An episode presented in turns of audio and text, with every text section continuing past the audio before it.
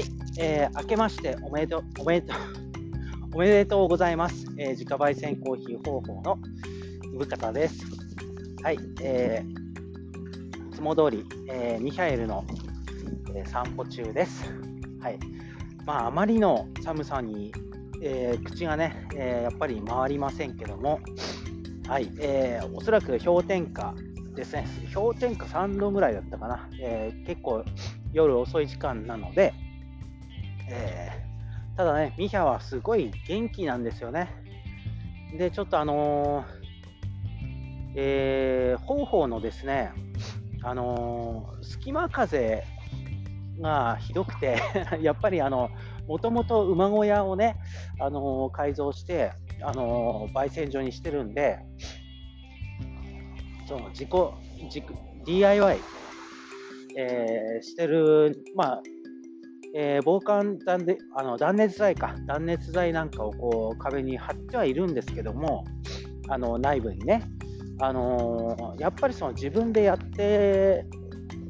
あのー、作った部分とかだと、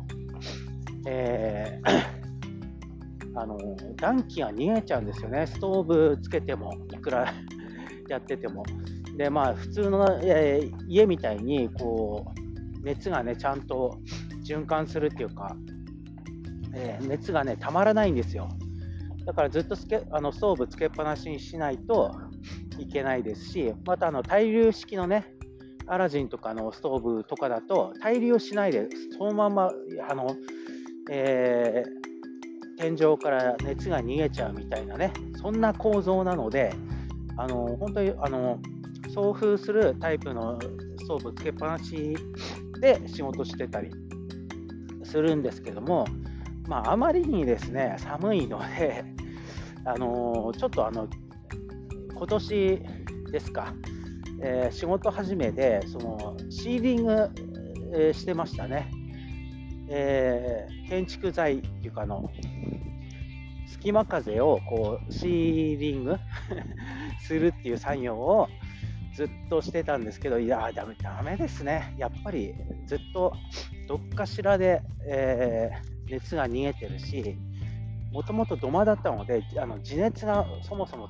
冷たいっていうかね、コンクリートだし。っていうわけで、ちょっと方法としてもね、えー、あったかい場所とか、まともな、えー、建築物の中で営業したいなみたいな今年の希望とかね、まあ、ありますね。まあ、設備投資、今年、えー、焙煎機も含めて、あのちょっとあの考えていかなきゃいけないなっていう、そんな方法の始まりですけども、なんかそんな中で冷たい体がね、冷えちゃってて、あのやっぱりね、冷えは万病のもとなので、あのなかなか えー、体調が上がってこない、えー、なんかこう、えー、散歩もね、おろそかにしてたら、ミハが、いやいやいや、散歩行きなさいよって騒ぎ始めたので、夜中にね、え散歩してるわけでございます。はい。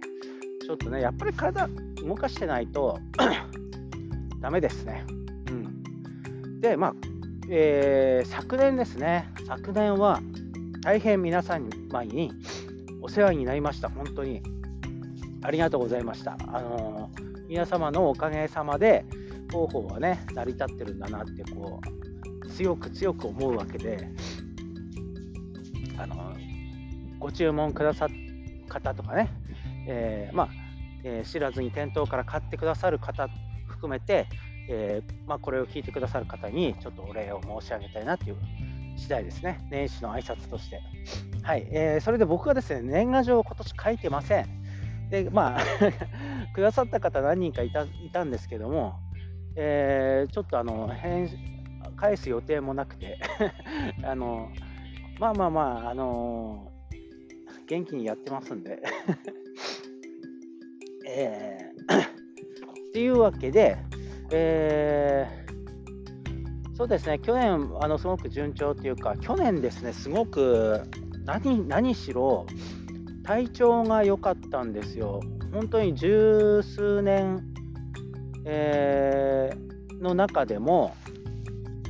一番体調がいい年になったというかね、まあ、もちろん怪我したり病気したりあの1年の通してね何回かありましたけどもあのそんな大したことじゃなくて相対的にあれ？なんかすごくいろいろ体が動けてるし活動したし、えー、いい1年になりましたなっていう感じでした。うん、あのあのちょっとずつね出店なんかも増えてきましたし、えー、今年もね、えー、さらに、えー、そうなっていけばいいなという感じで、まあ、体調の方はめちゃくちゃいいので、まあ、今日はねあの体が冷えてしまってちょっとわーってなってましたけど散歩行きたくないってなってましたけど まあ一回ね動いてしまうと結構いいものでで体調がいいっていうのは多分そういうなんだろう巡り合わせというか年巡り合わせの年というかあの体調がやっぱり良くないっていう時があったんでしょうね。うん、まあ 本当本当に体調良くないっていう時期を、えー、経て今までの人生の中でねあったので体調がいいっていう自覚がすごいんですよ。あれどこにでも行けるぞっていう。もうあの登山も行きましたしね、まあ、自転車もね乗ってますしみたいな感じで、ま、登山も17回、17, 人17日、えー、登山行けまして、登山を行けてるっていうことは、その体調がいいっていうことのバロメーターになってる気がしますね。まあ、もちろん本当にその例えばね K5 登山部のメンバーなんかだと、えー、どんぐらいだろう30回ぐらい行ってるのかな、えー、ね、年間通してすごい行ってる人もいるわけで、まあ、そういう人に比べたら17回の僕なんか全然行ってない部類なんですけどあの去年以外でしたら年間5回ぐらいしか行ってないんですよ僕あの登山多くても。で知ったような山に登ってあの自分をねこう、えー、毎年登山をしてると言っても5日ぐらい多くてねだったのが去年去年だけで17日行ってるんで相当調子が良かったわけで調子がいいっていうのはモチベーションも上がってたっていうわけであの、体調っていうところ以外にこう心身ともにこう充実してたんじゃないかだからそういう年が、まあ、続くといいなと思って、えー、おりますね、うん、で今年うさぎ年じゃないですか。僕うさぎ年なんですよ。年男で。まあちょっとやばいあの落ち着かない年男だなとか思いますけども。あの、えー、まあまあまああの不安定な中でもね、えー、一生懸命楽しんでやっていけたらいいかなって思いますしね、うん。まあ、また活動的に、え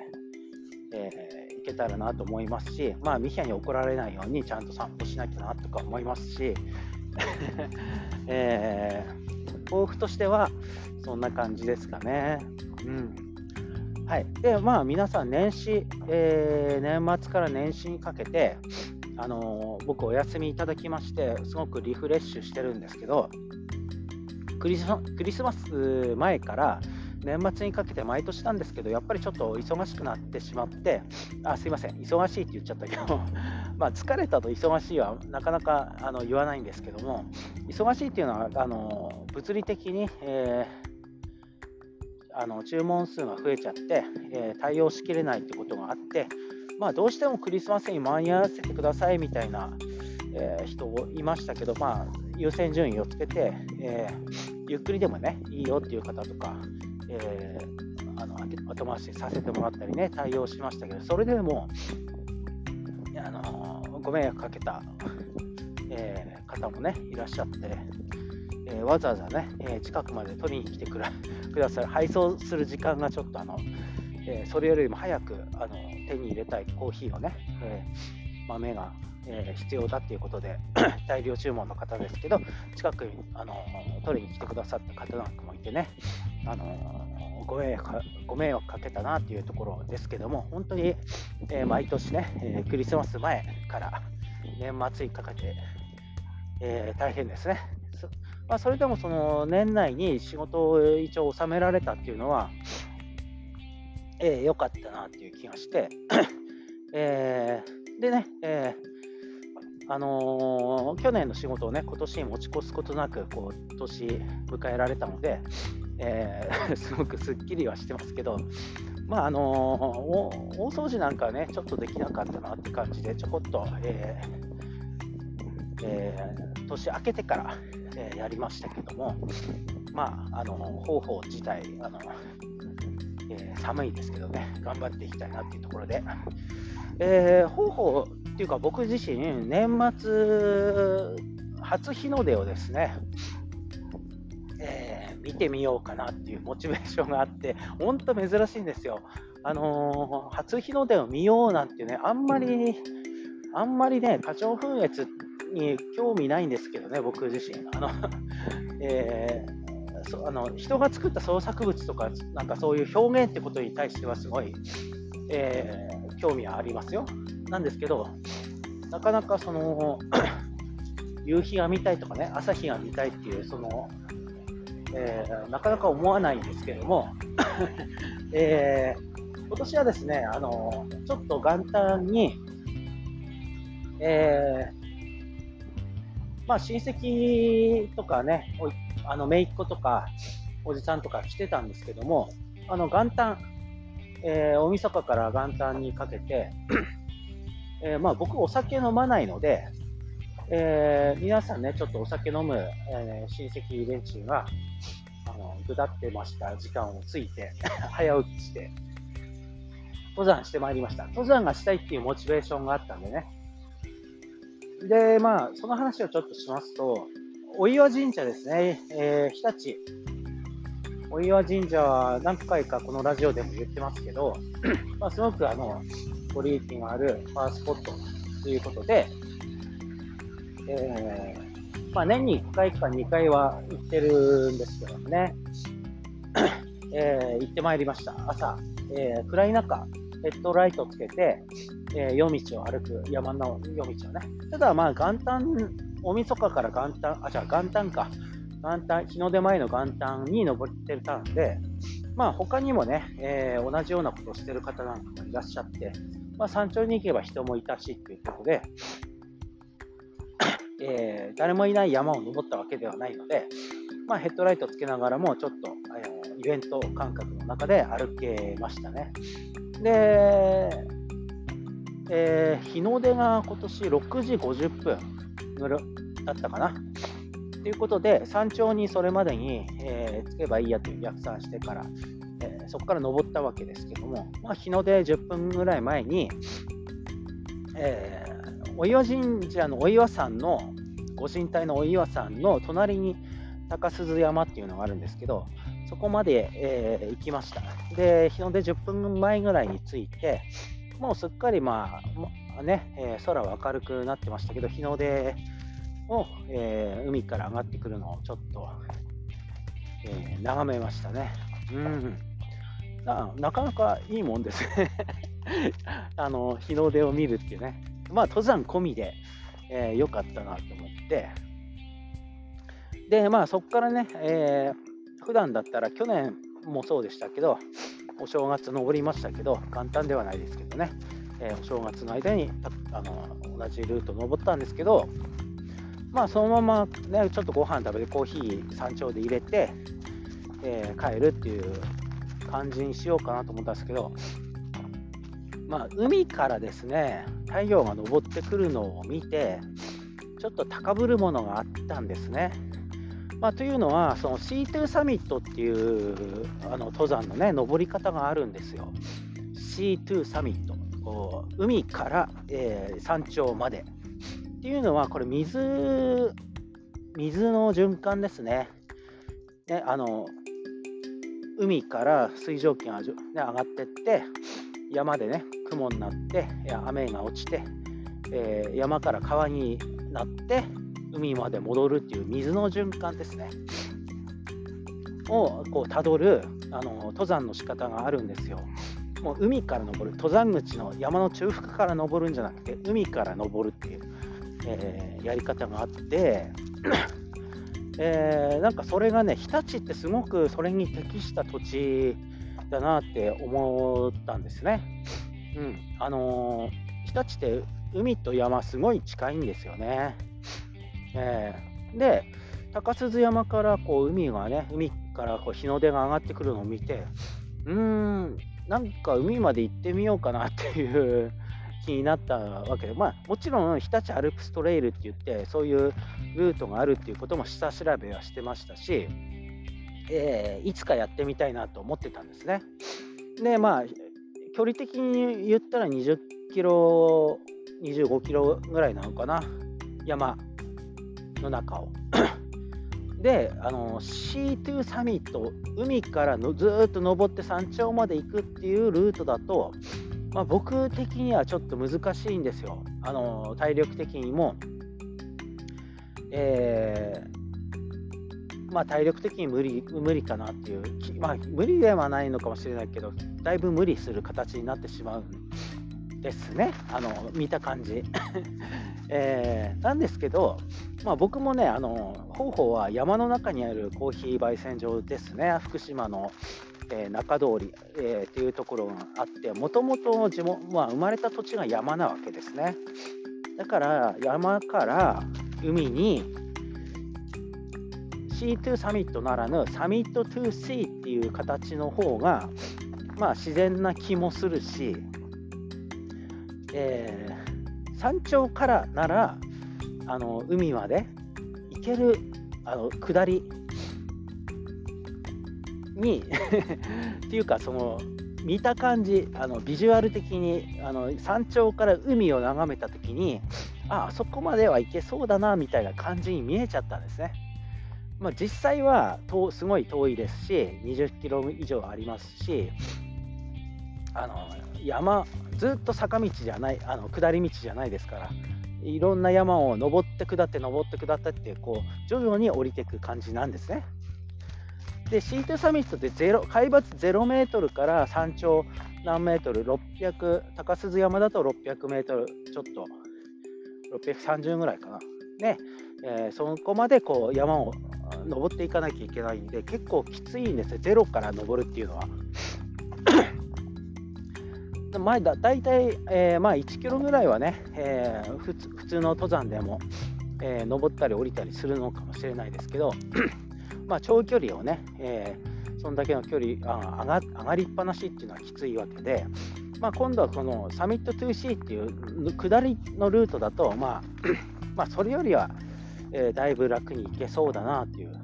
いろんな理由から、まあ、僕の山の民っていうことで、え山頂から海を目指すっていう急に火がついたんですね。元旦やるぞみたいな感じですよね、まあ、今年の元旦すごい日の出が、ね、晴れててよかったじゃないですか。みんな見えた見えたと思うんですけど。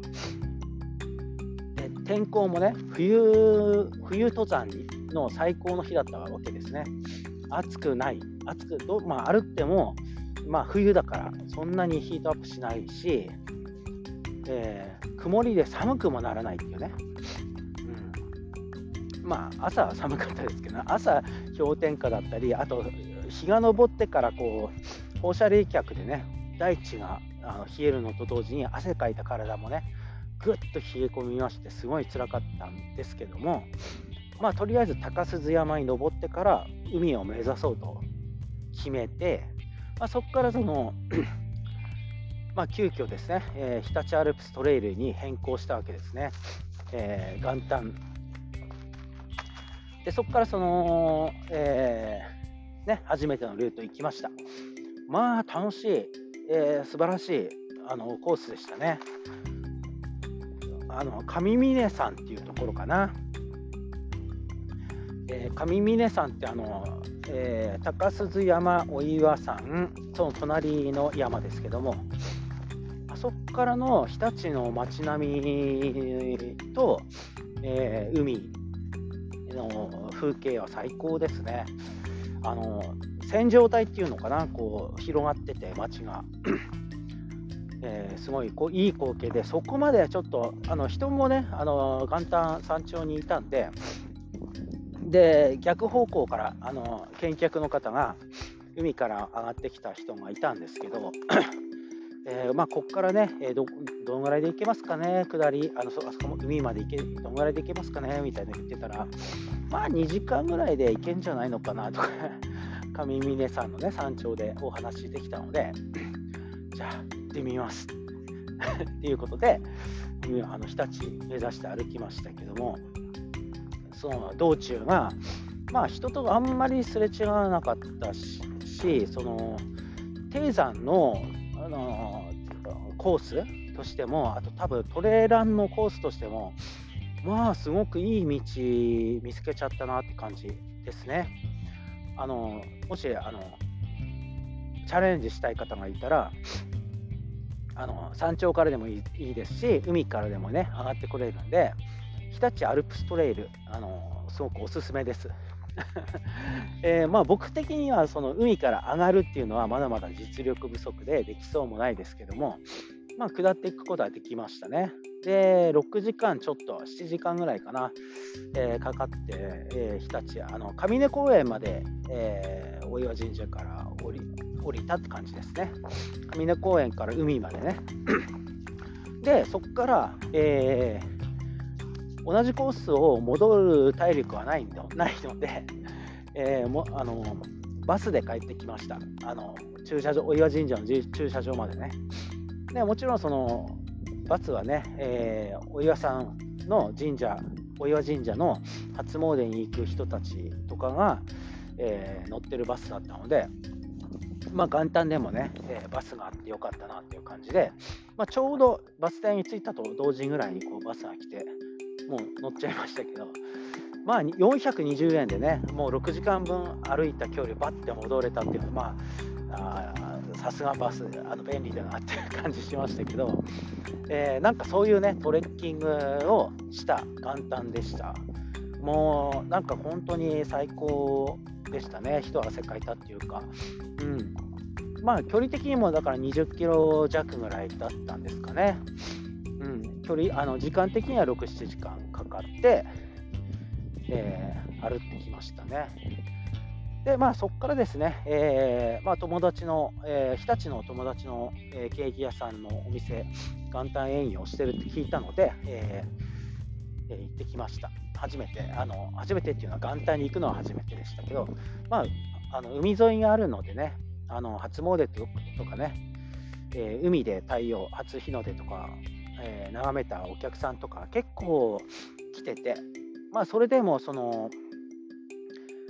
席ね開けてくれてちょっとお話ししながら、えー、今年もよろしくみたいな感じでね、まあ、おきおきいふさんでケーキケーキとコーヒー飲んであのゆっくりしたって感じですかね。うん、あそういえばね、高鈴山、初日の出を拝んでから、えー、高鈴山であのちょっと、えー、休憩して、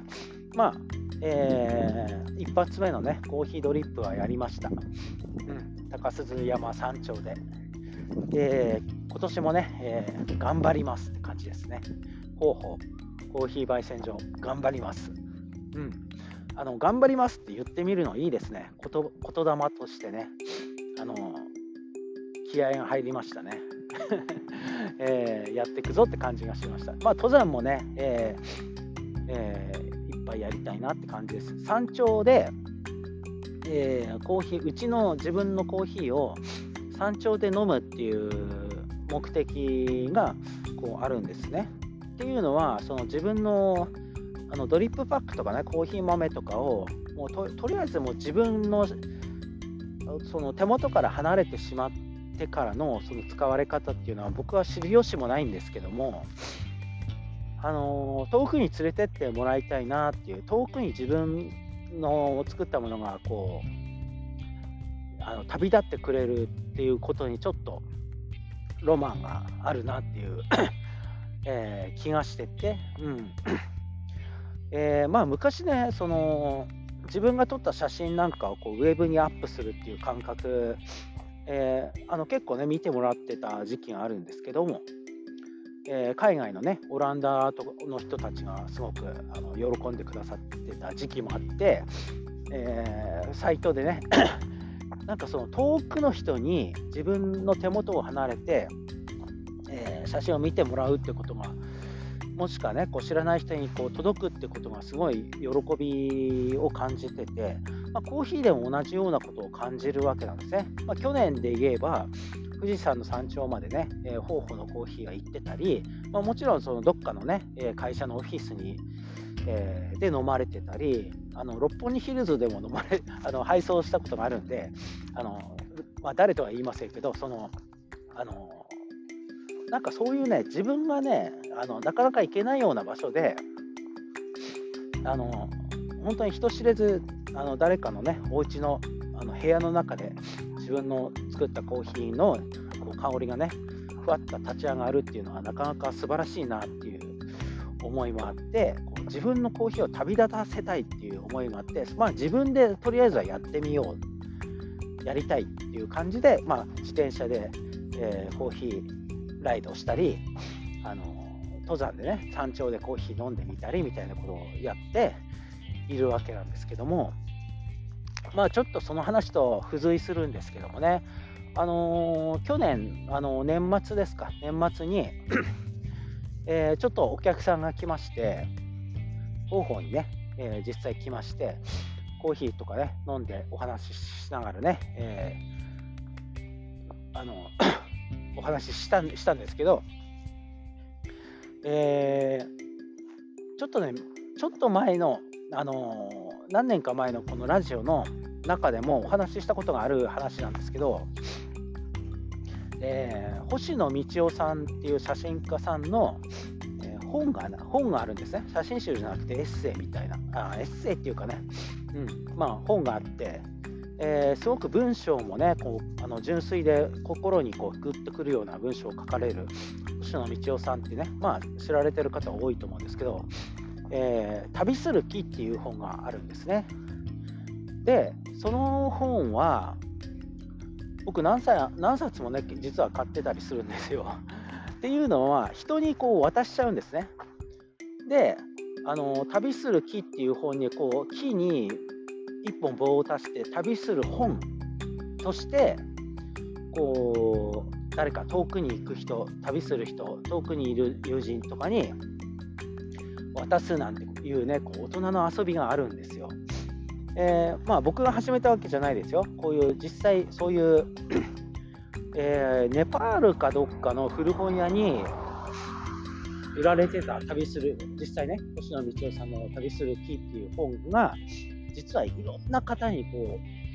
う渡されて、えー、そのまたその受け取った人が読んだ後にまた誰か旅旅人に渡すみたいなことをやってたらしいんですよ。やってたらしいって誰かが始めて、まあ、大学生だったかな、90年代の。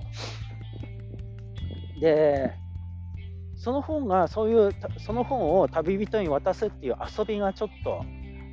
あって、えー、実際別の本ですけども、あのー、あの北極ね、北極とか南極の調査員とか探検家とか研究者とかも持ってったりするね、こう渡されたりする芸術家さんが、えー、誰かに渡すとかして、結構いろんな、まあ、北極も南極も含めていろんなところを旅してる本なんですよ。あの答えは別として 旅する木っていう本を旅する本として旅させるっていう遊びです大人の。うん、でこれがねその僕その人に託すっていう行為その本を読んでその本を感性を価値観を 誰かに託すっていうことがすごく美しい気がしたんですね。でもうもちろん、まあ、ロマンチックっていうのもありますけどね、えー、自分でもやってみようみたいなことになってもう何年も前から実はやってて あの一冊ねもう誰かあこの人遠くに行きそうだ旅する人だなと思ったらその人に、えー、こういうことはこういう遊びがあるんだよって説明して渡すんですねでまあ手元になくなったらまたね、えー、買ってきて、えー、まあ新書でも古本でもいいんですけども旅する木は何回か、え友達に渡したことがあるんですね。そう人だから人に託してそのその結末はねないんですよ。結末は知らない。結末はわからない。その本がどうなるかわからないんですね。ただその一時自分の手元にあったえー、ものを誰かに託すっていうことがすごく、えー、自分好みだなって思ってだからまあコーヒー自分のコーヒーもなんかそういう風になってくれたらいいなっていうまあ誰か誰かが飲むんですね。飲むんですけど自分の手元を離れて結末は知らないし知らなくていいしまあいいんですけど、まあ、どっかで、えー、どうなってるのかどう飲まれたのかなっていう想像もね、えー、まあ、想像すまあ想像すらできないんですけどね、まあ、昔あのお花、ね、ダリア作ってる時もその切り花として、ね、どこでどうなるのかなみたいなそういう託すっていうことにロマン価値観を持って、えー、取り込み取り組めたのでなんかそういうのが好きなんでしょうね僕はね。はい。なのでそのまあ星野道夫さんの旅する気っていうのを渡したんですよ、えー、遊びに行きたい人にね、うん、でもまあ渡す時にちょっとあの面白いのであの端末に名前とか住所とか書いておくとまああのおそらくねこう2回ぐらい人づてに渡っちゃうと知り合いじゃないようなね、えー、人になるんでしょうけどもなんかそう誰から来たのかどっから来たのかっていう一応分かるようにはしておく感じで分かんない分かんなくてもいいんですけどね。まあその最初にその遊びが発見されたあの時は端末に住所と名前が書いてあってもともとの持ち主は誰だったかそれで何十人かの手に渡って世界中を旅してきたんだなそして今ここにあるんだなこの本はみたいな、えー、そういうね発見があったので、まあ、あの僕もそういうふうに習ってしてるっていうだけですけどね。えー、っていう 遊びを、まあ、年末してましたね。うんまあ、これ前も話したことあるんですけどいまだに、えー、断るごとにやってますよっていう報告ですね。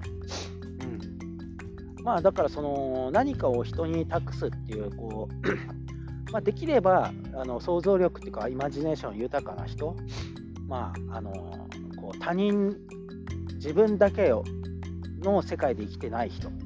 こう他人にちゃんと託せる人っていう人を選びますけどね。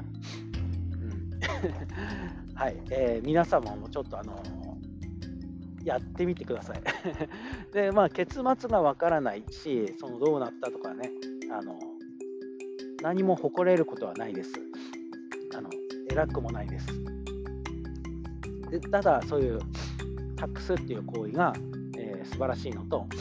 まあ、星野道夫さんの旅する気読んだことがない方、ちょっとあの本としても素晴らしいんですよ。文章として美しい純粋な文章が並んでて、あの素晴らしいんですね、うん。読んでみてください。あ、なんかね、その今、写真美術館で、えー、恵比寿かなんかのね、えー、写真美術館ありますよね。あそこで展示ちょうどやってるのかな。あの確か去年、えー、星野道夫さんのうんスタジオかなんかでカナダだったかな。あのカメラごと新しい未発表の作品が、えー、発見されたんですよね、うん、確かパノラマ写真のやつで。まあその撮ってる最中だったフィルムが途中のやつが発見されて現像してみたらそのアラスカの、えー、風景が残ってて、まあ、新しい作品として発表されてて多分それのそれが見れるあの展示なんじゃないかなって、えー、推測しますけども、あのえー、まあ、写真も含めてね、えー、ご興味ある方、え見てもいいんじゃないですかね。はい、えまあ、今日はここまでにしておきますかね。まあ、年始の挨拶を含めて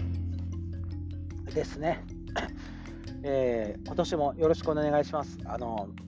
またね、あの、ポッドキャストもミハイルの散歩中が多いと思うんですけども、やっていこうと思ってます。あとですね、えー、去年はあんまりできなかったんですけど、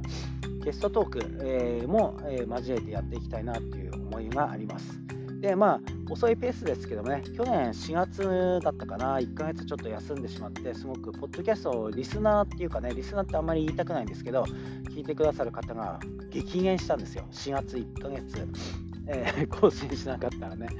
えー、やっぱりその まあなかなかね本邦のポッドキャストを聞いてくださるあなたは、えー、既得な方ですねっていう感じがしますけどもあの続けていくとね、えー、いろんな方の出会いとかあのありますんでやっててよかったなっていうところがありますんで今年もちょっとずつ、えー、昔は週2回とかやってたんですけどね、えー、まあ月2回とか、えー、そんぐらいのペースでやっていきたいかなっていう感じですね。はい。約束はできないんですけど。はい。えー、じゃあ、えー、ミハエルと、えー、またね、えー、散歩途中なんで、また歩きたいと思います。はい。ではでは、今日はここまでです。